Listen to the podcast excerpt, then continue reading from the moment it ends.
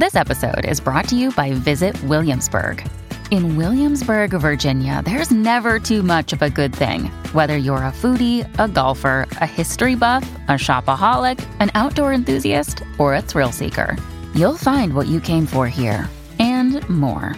So ask yourself, what is it you want? Discover Williamsburg and plan your trip at visitwilliamsburg.com.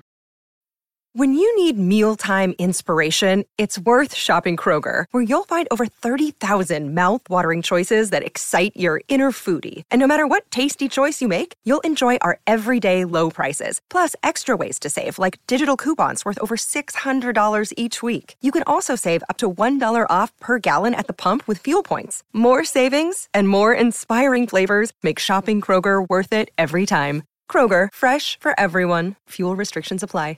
This is Optimal Living Daily, episode 34 Letting Go of Sentimental Items by Joshua Fields Millburn of TheMinimalist.com.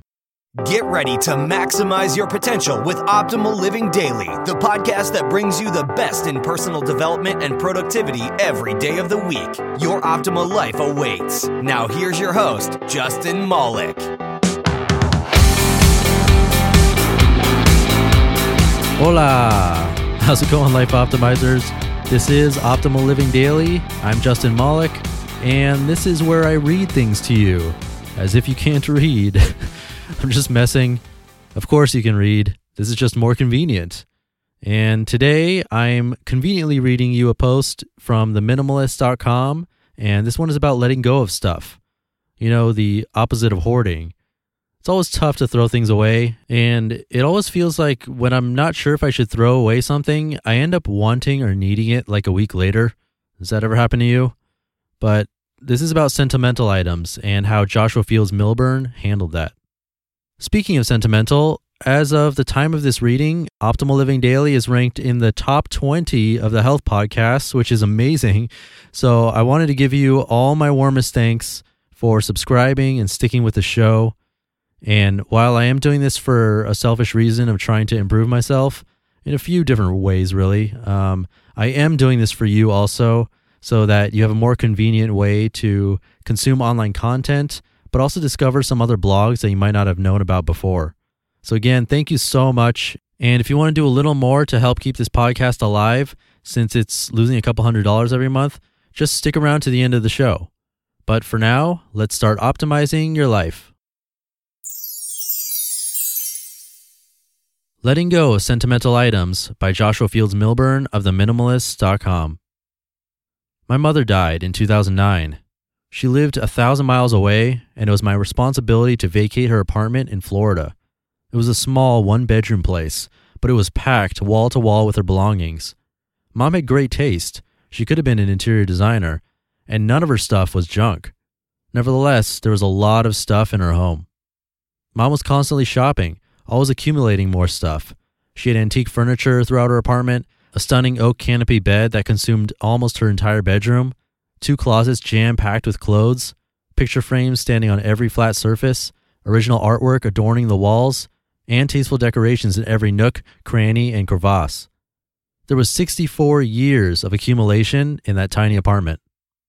So I did what any son would do. I rented a large truck from U-Haul. Then I called a storage place back in Ohio to make sure they had a storage unit that was big enough. The truck was $1,600. The storage facility was $120. Financially, I could afford it, but I quickly discovered the emotional cost was much higher. Initially, I didn't want to let go of anything. If you've ever lost a parent, a loved one, or been through a similarly emotional time, then you understand exactly how hard it was for me to let go of any of those possessions. So instead of letting go, I wanted to cram every trinket, figurine, and piece of oversized furniture into that storage locker in Ohio, floor to ceiling. That way I knew that mom's stuff was there if I ever wanted it, if I ever needed access to it for some uncomprehensible reason. I even planned to put a few pieces of mom's furniture in my home as subtle reminders of her. I started boxing up her belongings every picture frame, every porcelain doll, and every white doily on every shelf. I packed every bit of her that remained, or so I thought. I looked under her bed. Among the organized chaos, I compromised a crawl space beneath her bed. There were four boxes, each labeled with a number. Each numbered box was scaled with packing tape. I cut through the tape, and and when I folded back the box's flaps, I discovered old papers from my elementary school days from nearly a quarter century ago. Spelling tests, cursive writing lessons, artwork. It was all there, every shred of paper from my first four years of school. She obviously hadn't accessed the sealed boxes in years, yet mom had held onto those things because she was trying to hold on to pieces of me, pieces of the past, much like I was attempting to hold on to pieces of her and her past. I realized my retention efforts were futile. I could hold on to her memories without her stuff, just as she had always remembered me, my childhood, and all our memories without ever accessing those sealed boxes under her bed. She didn't need papers from 25 years ago to remember me, just as I didn't need a storage locker filled with her stuff to remember her.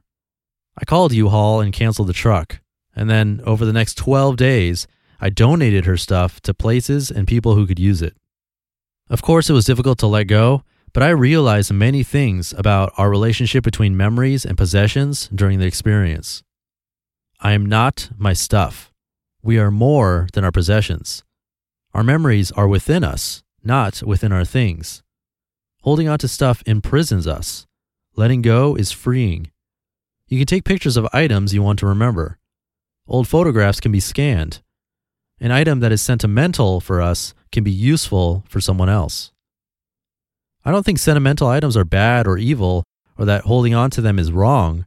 I think the danger of sentimental items and sentimentality in general is far more subtle.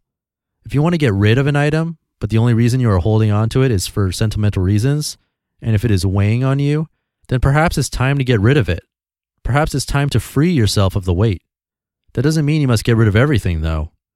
When I returned to Ohio, I had four boxes of mom's photographs in my trunk, which I'd later scan and save online. I found a scanner that made scanning the photos easy. Those photos are digital now, and they can be used in digital picture frames instead of collecting dust in a basement. I no longer have the clutter of their boxes lying around and weighing me down, and they can never be destroyed in a fire. I donated everything else strewn throughout her home her furniture, her clothes, and her decorative items. It was a giant leap for me but I felt I must do it to remove the weight, the emotional gravitas of the situation from my shoulders. I don't need mom's stuff to remind me of her. There are traces of her everywhere in the way I act, in the way I treat others, even in the way I smile. She's still there, and she was never part of her stuff. Whenever I give advice on paring down, I tend to offer two options. The first option is usually the giant leap option, the dive in head first option. Get rid of everything, smash your TV, throw out all your stuff, quickly rip off the band aid, let it go. This option isn't for everyone, and it's often not for me, but in the case of my mom's stuff, this is exactly what I did. The second option is to take baby steps, which works because it helps you build momentum by taking small incremental actions. What sentimental item can you get rid of today that you've wanted to get rid of for a while? Start there. Then pick a few things each day, gradually increasing your efforts as you feel more comfortable. Whichever option you choose, take action. Never leave the scene of a good idea without taking action. You just listened to the post titled Letting Go of Sentimental Items by Joshua Fields Millburn of TheMinimalists.com. Another day is here, and you're ready for it. What to wear? Check. Breakfast, lunch, and dinner? Check. Planning for what's next and how to save for it? That's where Bank of America can help. For your financial to-dos, Bank of America has experts ready to help get you closer to your goals. Get started at one of our local financial centers or 24-7 in our mobile banking app. Find a location near you at bankofamerica.com slash talk to us. What would you like the power to do?